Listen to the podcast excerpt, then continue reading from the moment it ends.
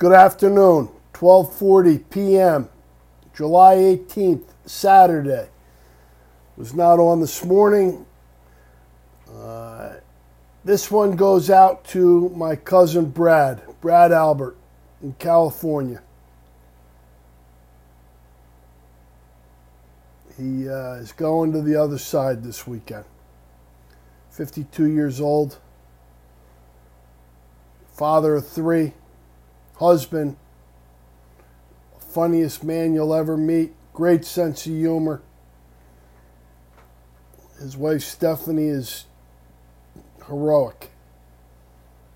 So, my heart and prayers, and anybody listens to this, if you could throw a prayer in for my cousin Brad Albert.